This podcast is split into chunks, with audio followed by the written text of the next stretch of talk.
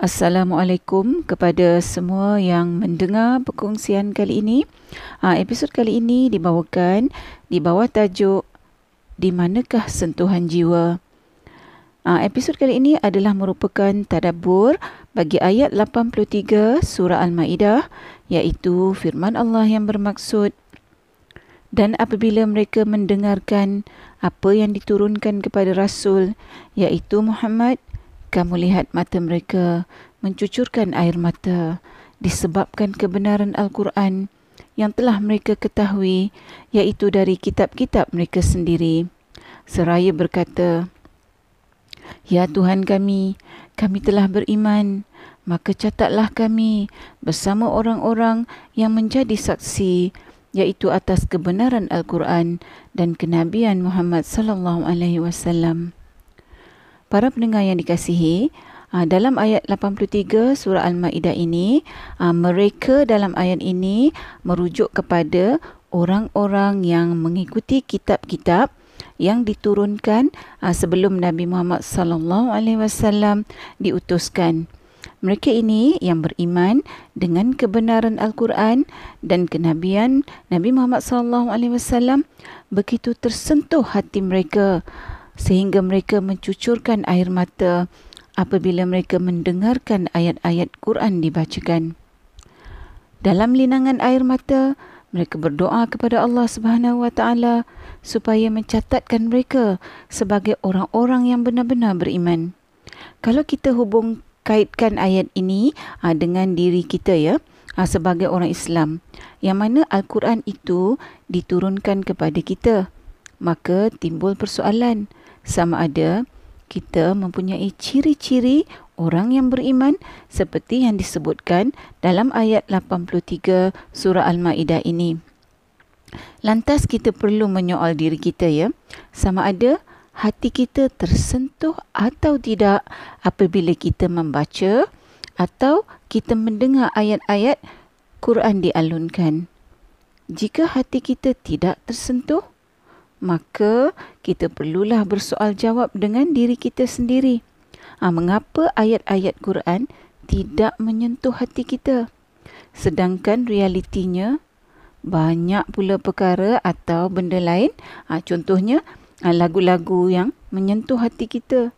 Hingga kadang-kala ha, boleh mengalir air mata kita apabila kita dengar lagu-lagu tersebut didendangkan. Sedangkan bila ayat-ayat Al-Quran dibacakan kepada kita, ha, seperti ayat-ayat yang memberitahu tentang azab yang pedih atau balasan-balasan bagi ha, mereka-mereka yang membuat amalan yang tidak baik, contohnya seperti ayat-ayat yang menceritakan tentang azab neraka, ha, jangan kata kita menitiskan air mata ya, wajah kita langsung tak berubah pun, ha, macam biasa je. Dan apabila kita dengar ayat-ayat yang menceritakan tentang balasan syurga dan kenikmatan, nikmat-nikmat uh, syurga, kehebatannya, uh, begitu jugalah wajah kita kan. Tak ada sebarang reaksi pun. Seperti ayat-ayat ini tidak bermakna kepada kita. Persoalannya, mengapakah kita boleh mengalirkan air mata apabila kita mendengar lagu? Tapi tak setitik pun kita mengalirkan air mata apabila mendengar ayat-ayat Al-Quran. Ha, persoalannya lagi. Mengapa lirik lagu boleh menyentuh hati kita tetapi ayat-ayat Al-Quran tidak menyentuh hati kita? Jadi apakah yang dapat kita tadaburkan ya dari persoalan-persoalan ini dan perkaitannya dengan perhubungan jiwa kita dengan Al-Quran? Apabila hati kita tidak tersentuh oleh ayat-ayat Al-Quran, ini menunjukkan bahawa tiada perhubungan di antara jiwa kita dengan ayat-ayat Al-Quran. Ha, persoalannya, mengapakah tiada perhubungan jiwa ni? Salah satu sebabnya ialah kerana kita tidak menyelami ayat-ayat Al-Quran sebagaimana ayat-ayat Al-Quran itu patut diselami oleh jiwa kita. Ha, walaupun kebanyakan dari kita tidak tahu berbahasa Arab ya, ha, ini tidak sepatutnya dijadikan halangan untuk kita membina ikatan jiwa dengan ayat-ayat Al-Quran. Ha, kerana terjemahan Al-Quran tu boleh didapati dalam pelbagai bahasa. Ha, semua terjemahan ini menunggu untuk kita membacanya dan merenungkannya.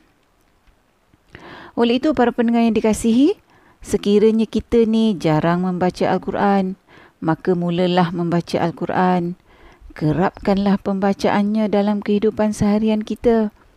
Dan setiap kali kita membaca Al-Quran, ha, maka duduklah lama sikit untuk kita merenung terjemahannya. Ha, bukan saja merenung dengan mata kepala ya, tetapi renunglah dengan mata hati kita. Sekiranya kita ni gagal ya merenung ayat-ayat Al-Quran dengan mata hati kita, maka Allah Subhanahu Wa Taala menggolongkan orang-orang sebegini sebagai orang yang hakikatnya adalah buta. Seperti mana firman Allah dalam ayat 46 surah Al-Hajj yang bermaksud sesungguhnya bukanlah mata itu yang buta tetapi yang buta itu ialah hati di dalam dada. Orang-orang yang mencucurkan air mata apabila mendengar ayat-ayat Allah tentang kebenaran Al-Quran dan Rasulullah sallallahu alaihi wasallam seperti yang dinyatakan dalam ayat 83 surah Al-Maidah melihat ayat-ayat Allah dengan mata hati mereka. Ini menunjukkan bahawa hati mereka begitu lembut kerana dipupuk dengan perhubungan mereka yang rapat dengan kitab-kitab Allah yang terdahulu. Sekiranya hati kita keras ya, sudah tentu sukar untuk kita membina perhubungan dengan Al-Quran. Ha, jadi, bagaimanakah caranya ha, untuk kita melembutkan hati kita supaya terbentuk satu perhubungan yang kuat dengan Al-Quran. Ha, sudah tentu para pendengar sekalian, bak kata pepatah, tak kenal maka tak cinta. Oleh itu, kita kenalah berkenalan dengan Al-Quran ha, untuk kita memupuk cinta kita kepadanya. Ha, persoalan lagi, Ha, jadi bagaimanakah caranya kita nak berkenalan dengan Al-Quran dalam usaha kita nak memupuk cinta kepadanya? Salah satu caranya ialah melalui perhubungan yang kerap dengan Al-Quran dalam kehidupan seharian kita hari-hari. Ha, bukannya hanya kita membaca Al-Quran di bulan Ramadan saja. Ha, lepas bulan Ramadan, kita pun tak pernah menjenguk Al-Quran ha, ataupun kita cari Al-Quran dalam keadaan tertentu sahaja. Ha, kita mencari ayat-ayat Al-Quran ha, untuk bantu menyelesaikan masalah kita. Ha, iaitu apabila kita dalam kesusahan atau kita sakit dan sebagainya. Ha, dan lagi, ha, bukan kita hanya sekedar membaca Al-Quran saja. Kita perlu memahaminya. Ha, jadi bagaimana kita mahu mengenali Al-Quran sekiranya kita tidak memahaminya? Membina perkenalan dan perhubungan dengan Al-Quran itu para pendengar sekalian samalah seperti macam kita nak berkenalan dengan seseorang yang kita suka. Ha, kita kena melabur masa dan usaha dengan kita kerap menghubungi orang yang kita suka tu kan. Ha, sehingga kita semakin hari semakin mengenalinya dan semakin hari semakin bersemai perasaan cinta kita padanya. Begitulah juga dia pada kita. Ah ha, beginilah ya caranya ha, kita membina perkenalan dan hubungan kita dengan Al-Quran juga. Ha, bukan saja kita kerap membacanya, tapi kita juga membuat usaha untuk mengenalinya dengan memahami memahaminya secara istiqamah atau secara berterusan. Dengan kita mengenali dan memahami Al-Quran uh, yang menghasilkan perasaan cinta yang bertapak dalam hati kita tu, uh, barulah ayat-ayat Al-Quran akan menyentuh jiwa kita insya-Allah sehingga bercucuran air mata kita setiap kali kita membaca atau mendengar alunan ayat-ayat Al-Quran. Kenapa? Disebabkan rapatnya hubungan kita dengan Al-Quran sehingga Al-Quran itu sendiri dapat dapat merasakan kehebatan cinta kita padanya. Ha, kerana itulah ya mereka-mereka yang mempunyai perhubungan sebegini dengan Al-Quran, ha, mereka tak dapat menahan sebab di dada mereka apabila mereka membaca ayat-ayat Al-Quran di dalam solat. Kerana pembacaan Al-Quran itu yang sebenar-benarnya adalah berlaku di dalam solah iaitu ketika kita sedang membuat perhubungan dengan Allah Subhanahu Wa Taala. Perhubungan jiwa kita ah, yang begitu rapat dengan Al-Quran ah, akan menjadikan solah kita tu benar-benar bermakna sehingga bercucuranlah air mata kita dengan sendirinya tak perlu dipaksa-paksa ha, kerana kita memahami apa yang kita ucapkan ketika kita berdiri menghadap Allah di dalam solah. Ha, jadi kalau kita mahu solah yang bermakna, kita kenalah berusaha untuk membina ikatan antara jiwa kita dengan Al-Quran. Apabila air mata kita tu tak dapat ditahan dan keluar dengan sendirinya uh, bercucuran apabila kita membaca atau mendengar ayat-ayat Al-Quran inilah petunjuk bahawa kita sebagai orang-orang yang beriman telah mempunyai perhubungan jiwa dengan ayat-ayat Al-Quran. Para pendengar sekalian, sekiranya orang-orang yang mengikut kitab-kitab yang diturunkan kepada nabi-nabi sebelum Rasulullah sallallahu alaihi wasallam diutuskan ah, iaitu orang-orang yang dinyatakan dalam ayat 83 surah al-maidah ini ah, bahawa mereka ini mempunyai perhubungan jiwa yang begitu hebat dengan ayat-ayat al-Quran kerana mereka meyakini kebenaran al-Quran tanpa sebarang keraguan. Maka kita ni sebagai umat Nabi Muhammad sallallahu alaihi wasallam yang mana al-Quran itu sememangnya diberikan kepada kita kan. Jadi sepatutnya kita mempunyai perhubungan jiwa yang patutnya lebih kuat lagi lah dengan Al-Quran yang Allah berikan kepada kita sebagai umat Nabi Muhammad sallallahu alaihi wasallam. Ha, dengan perhubungan jiwa yang kuat ni ha, terhadap ayat-ayat Allah, orang-orang yang uh, mengikuti kitab-kitab terdahulu ini juga uh, bila uh, mereka berdoa mereka berdoa kepada Allah dari hati mereka dengan linangan air mata.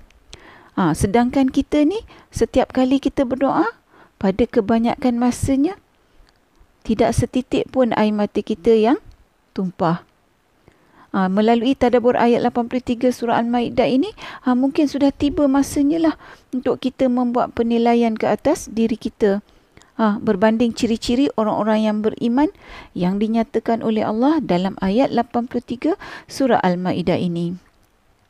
Para pendengar yang dikasihi, ha, semoga perkongsian kita pada kali ini dapat menyingkap satu lagi lembaran minda yang membolehkan kita melihat realiti yang mungkin selama ini kita terlepas pandang. Ah, mudah-mudahan Allah membantu kita dalam usaha kita untuk membina perhubungan jiwa yang mantap dengan Al-Quran sebelum kita dijemput ah, menemui Allah yang Maha Agung. Sehingga di sini dulu pertemuan kita buat kali ini. Mudah-mudahan bertemu lagi di episod yang akan datang. InsyaAllah. Assalamualaikum. Sekiranya anda merasakan bahawa perkongsian tadabur bersama Dr. H ini memberikan manfaat kepada anda, saya ingin mengajak anda untuk menyertai saya bergabung usaha menyemarakkan amalan tadabur Quran dengan memanjangkan perkongsian ini kepada orang lain. Serta jangan lupa untuk tekan butang follow untuk mengikuti episod-episod yang seterusnya. My heart is so full of longing. I wish to be close to my beloved. I dream to walk in the streets of Medina and to quench the thirst of my spirit by visiting you, O Muhammad. Assalamu alayka, ya